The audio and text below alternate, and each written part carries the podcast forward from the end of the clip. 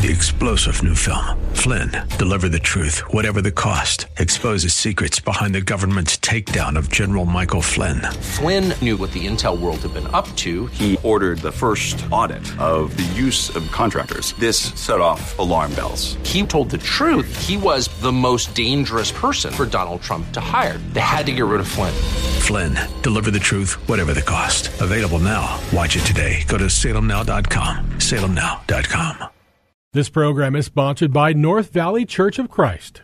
There's a message true and glad for the sinful and the sad. Ring it out, ring it out, ring it out, ring it out. It will give them courage new. It will help them to be true. Ring it out, ring it out, ring it out, ring it out, ring out. All right, folks, welcome back to another episode of Redeeming the Time. I'm your host, Chris Macy, and I'm the minister with the North Valley Church of Christ.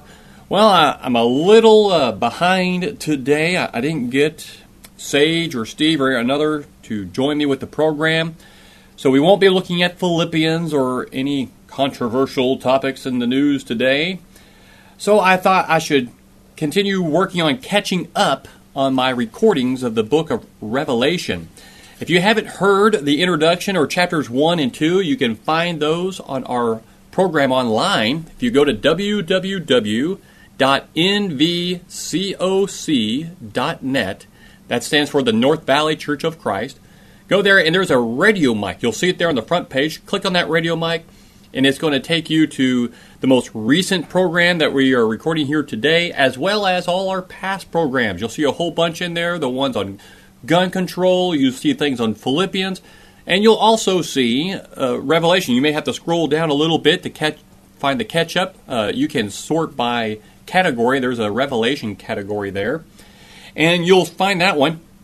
You can listen to the introduction, chapters 1, chapter 2, and today we're going to be looking at Revelation chapter 3. Revelation chapter 3. Uh, I'm approaching this, and for a lack of a better term, in the most simplistic way that I can. I don't want to muddy the waters. I think Revelation can be easily understood given time and, uh, and hard work. But I also don't want to, uh, like I just said, muddy the waters with all these different possibilities out there. We're, we're in an easy section right now with the letters to, to, to Asia, the seven churches of Asia. We're the last part. But you'll see that as we move along. I'm going to keep this simple. I'm not going to uh, delve too much into things, I, but I'm going to try to simply just keep with the point that John is making that God wants John to see in these visions, which are like a portrait, like a picture. And a picture can be worth a thousand words, but you don't need a thousand words to get to the point that God wants us to see. Now, let's get over here to chapter 3.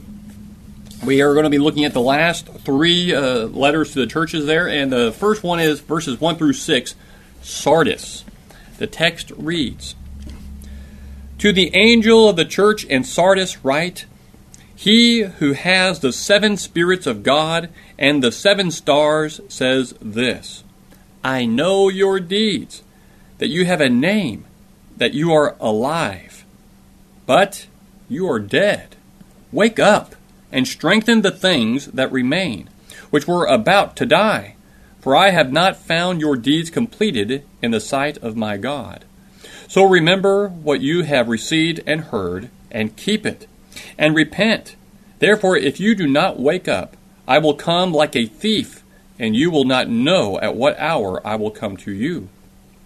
But you have a few people in Sardis who have not soiled their garments, and have and they will walk with me in white, for they are worthy. He who overcomes will thus be clothed in white garments and I will not erase his name from the book of life.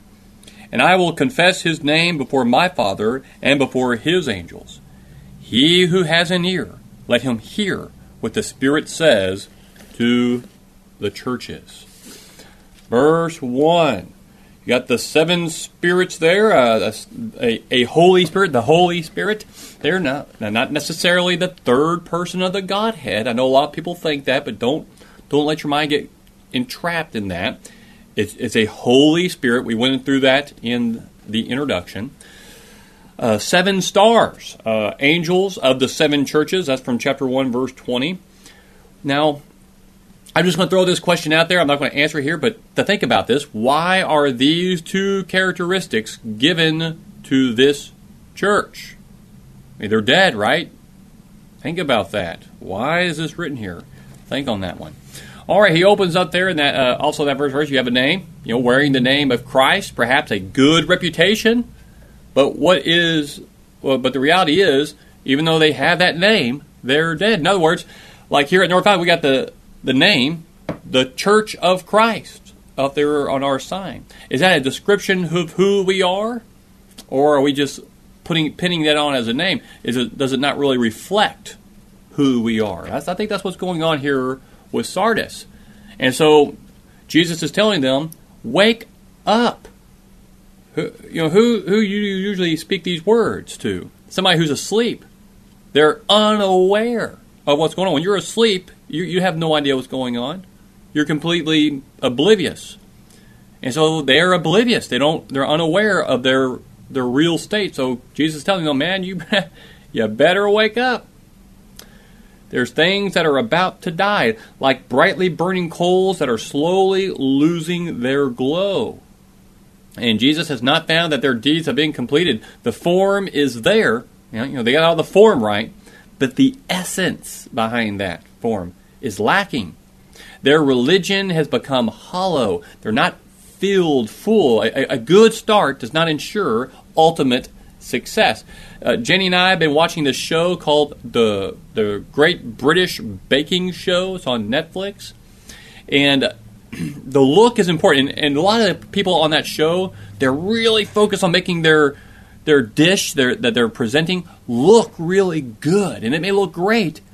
But if the taste is not there, it doesn't matter how good it looks, it's out of there. And even some of those whose whose look just as you know that's okay look, but boy, if it tastes fantastic, boy, he really likes that. That's 90%, I think the judges say, is that the taste. Yeah, I want it to look good, but it better taste good. You better taste good on the inside, is what Jesus is saying. Wake up to the reality.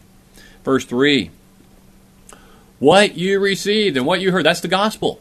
That's salvation. That's hope. They need to repent, change their present course, and get on track. Why?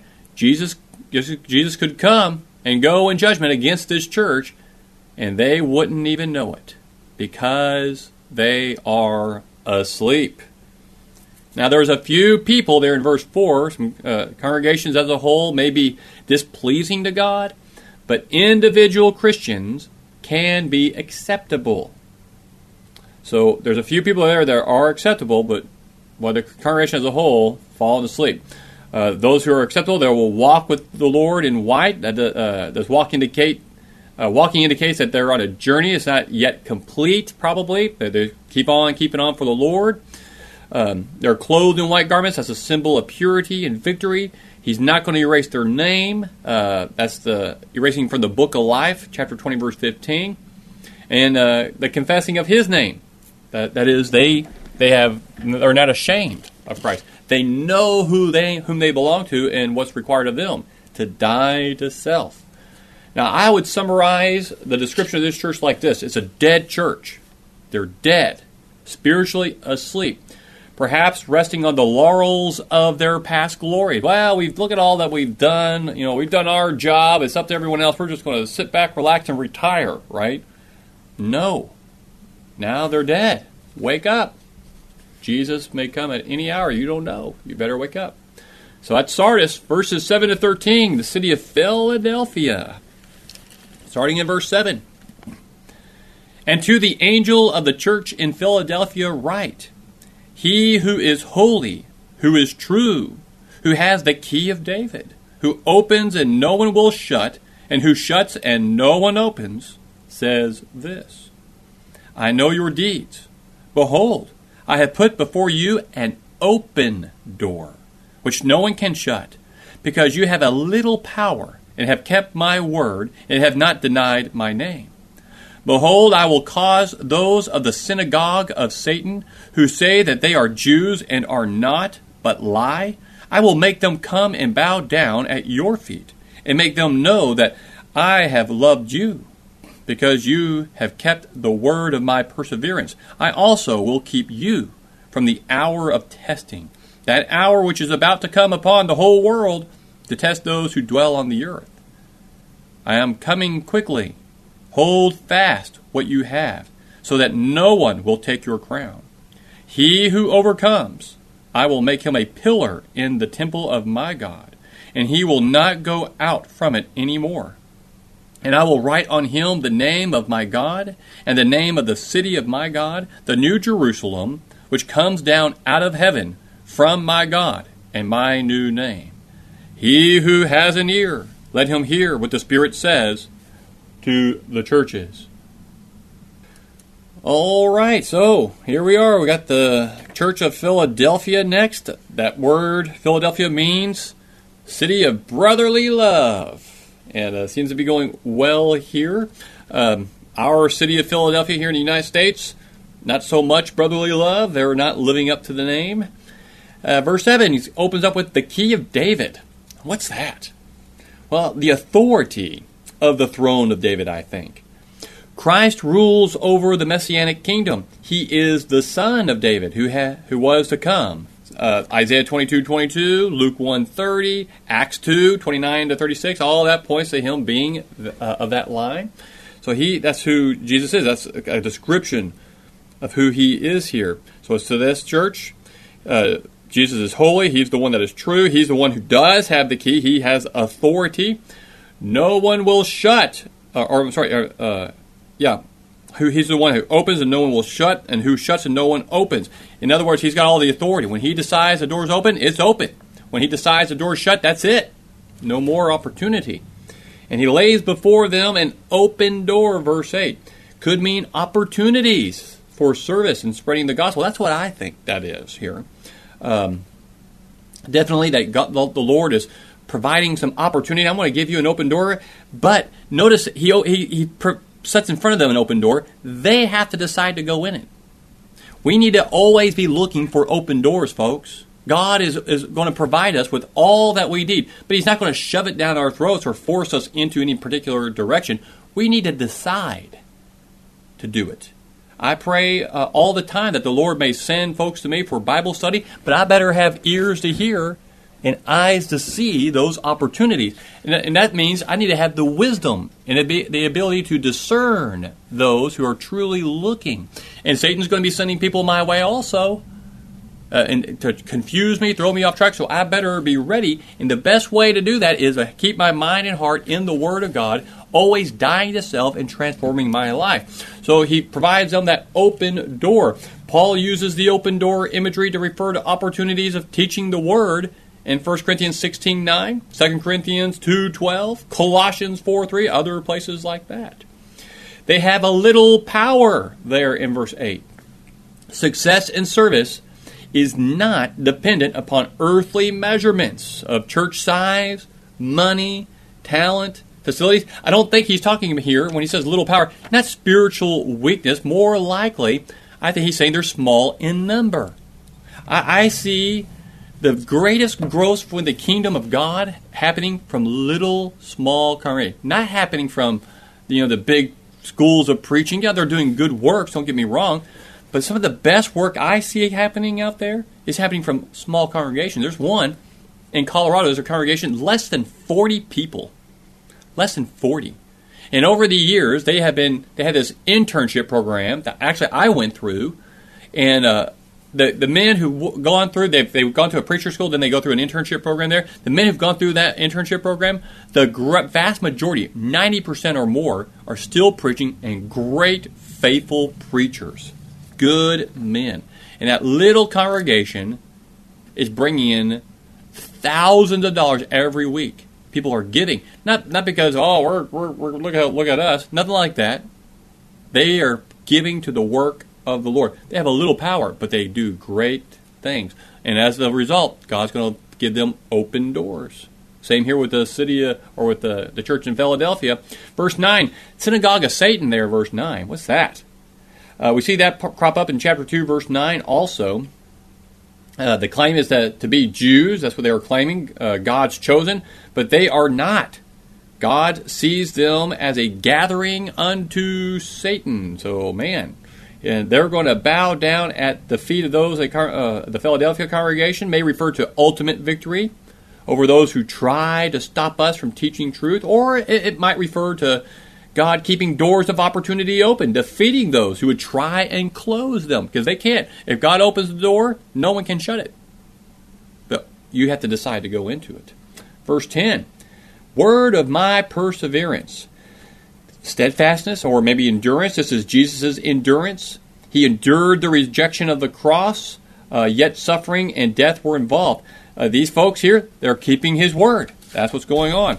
Uh, the hour of testing, also there in verse 10.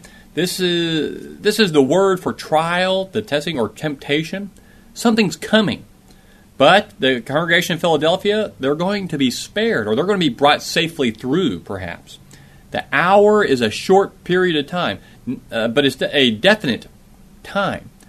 Now, some millennialists interpret this as the so called rapture and great tribulation that will precede Christ's supposed reign on earth. Some believe that this is a reference to the evil leaders of Rome whose edicts affected not only Christians, but all subjects of the empire. I don't think so. I think it's just an, a great tribulation coming upon the churches in that time when Philadelphia was there, and God was going to get, bring them through that safely. That's all I think that means. Verse 11, He's going to come quickly. We live in the last days. He will come at any moment, and uh, they'll receive the crown. That's the symbol of victory. Uh, the pillar in the temple, verse 12, denotes per- permanence in the heavenly sanctuary. He's going to write upon them, note three names. Name of my God, belonging to God, set apart forever as His. The city of God, their citizenship in the new Jerusalem. And number three, my name. See verse chapter 19, verse 12 and 13 also. That is, they're belonging to Christ. They're endorsed by Him. I would summarize this congregation as small but faithful. You know, I, I skipped it in the last one, but each each one of these ends with that. He who has an ear, let him hear what the Spirit says to the churches. That's the mind and heart of Christ. That's the Spirit there. What is He saying to them? You better have ears to hear, to discern truth. When people don't understand context or reality, you may speak words to them, but they're completely missing the point because they're not focused on reality of what's really going on. They're asleep. Have you ever tried to explain something to somebody when they, as soon as, soon as they wake up, that they're they're not aware? They're, they're like, "What? What do you mean? What you I don't understand." There's a fire. Get out. What do you mean fire? What? I'm still half asleep. Wake up is what Jesus is telling these some of these congregations. This one, small but faithful. They have ears to hear, and they hear the Lord. Sardis, they have ears, but they're not hearing. They're not hearing, and they're in trouble. Laodicea, this is the last one, verses 14 to 22. To the angel of the church in Laodicea, write, The Amen, the faithful and true witness, the beginning of the creation of God, says this I know your deeds, that you are neither cold nor hot. I wish that you were cold or hot. So, because you are lukewarm and neither hot nor cold, I will spit you out of my mouth. Because you say, I am rich, and I have become wealthy, and have need of nothing. And you do not know that you are wretched, and miserable, and poor, and blind, and naked? I advise you to buy from me gold refined by fire, so that you may become rich, and white garments, so that you may clothe yourself, and that the shame of your nakedness will not be revealed.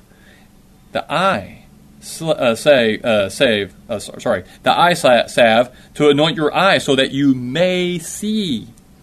Those whom I love, I reprove and discipline. Therefore, be zealous and repent. Behold, I stand at the door and knock.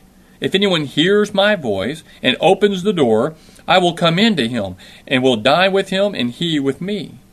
He who overcomes, I will grant to him to sit down with me on my throne, as I also overcame and sat down with my Father on his throne. He who has an ear, let him hear what the Spirit says to the churches. Whew, Laodicea. Verse 14. Jesus calls himself the Amen. That's akin to the word truth, and it expresses a certainty.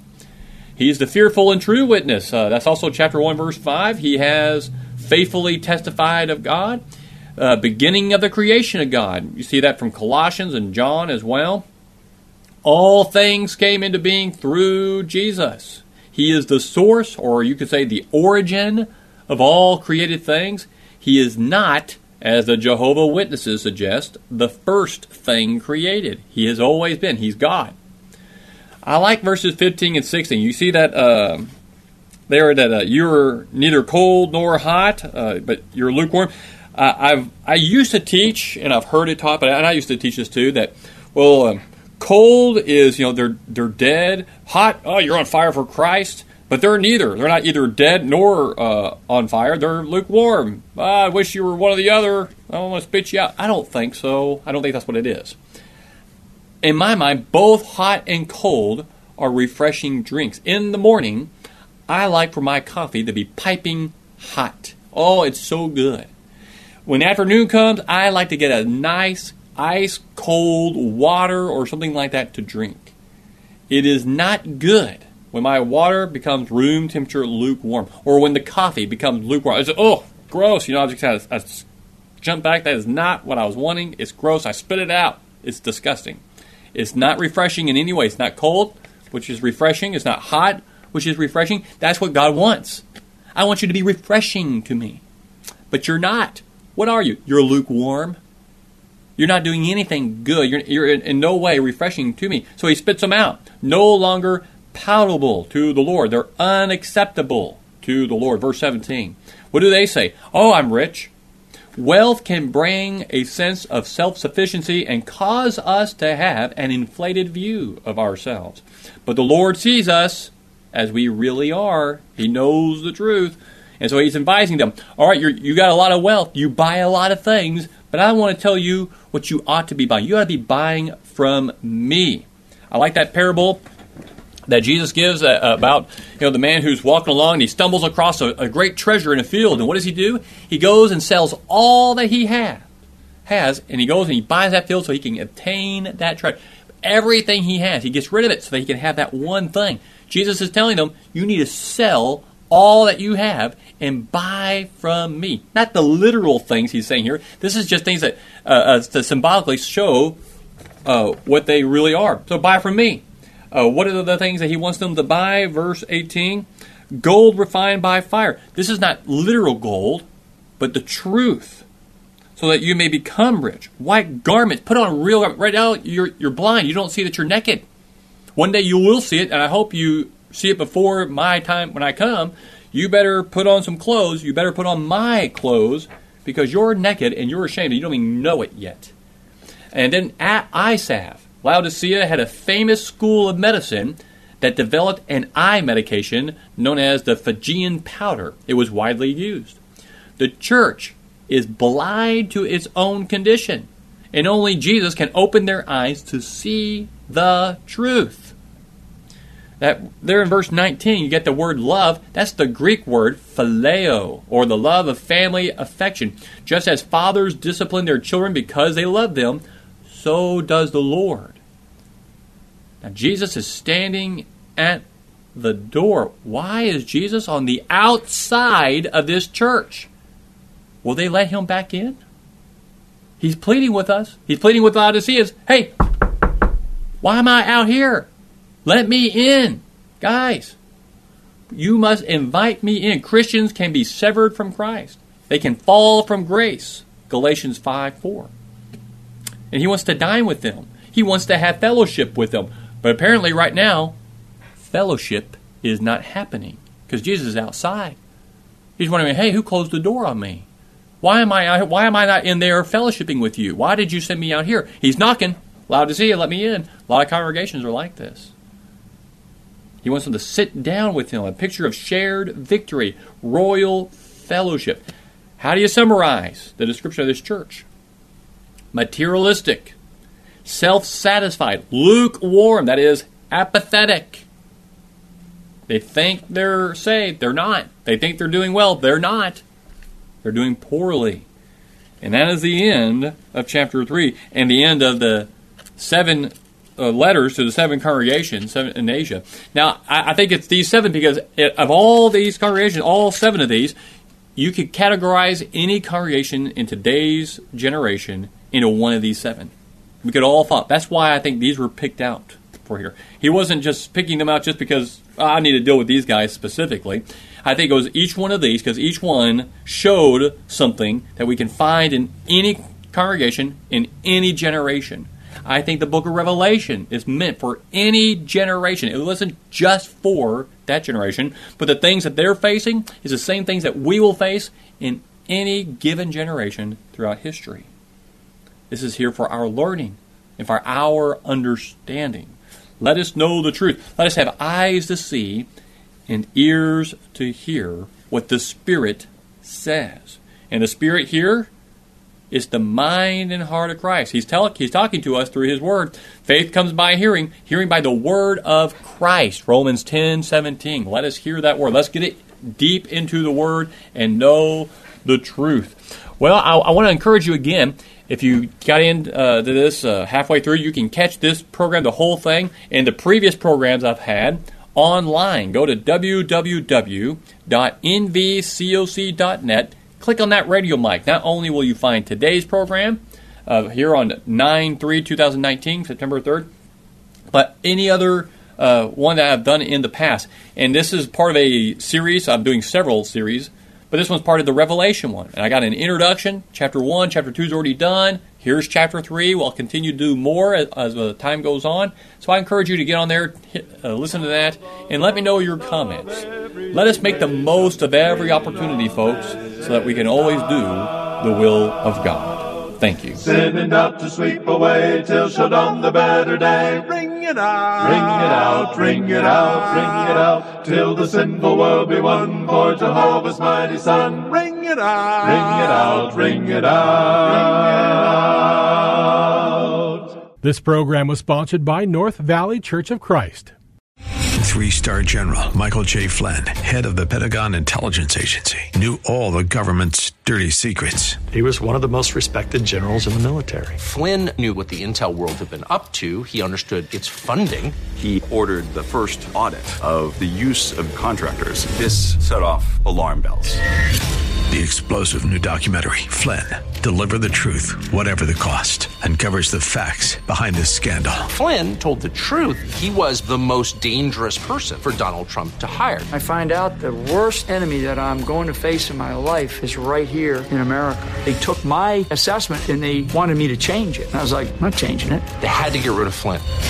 With in depth interviews, archival footage, and never before seen personal records of the man behind the headlines. I just felt like I was drowning. Flynn, deliver the truth, whatever the cost. Available now. Watch it today. Go to salemnow.com. Salemnow.com.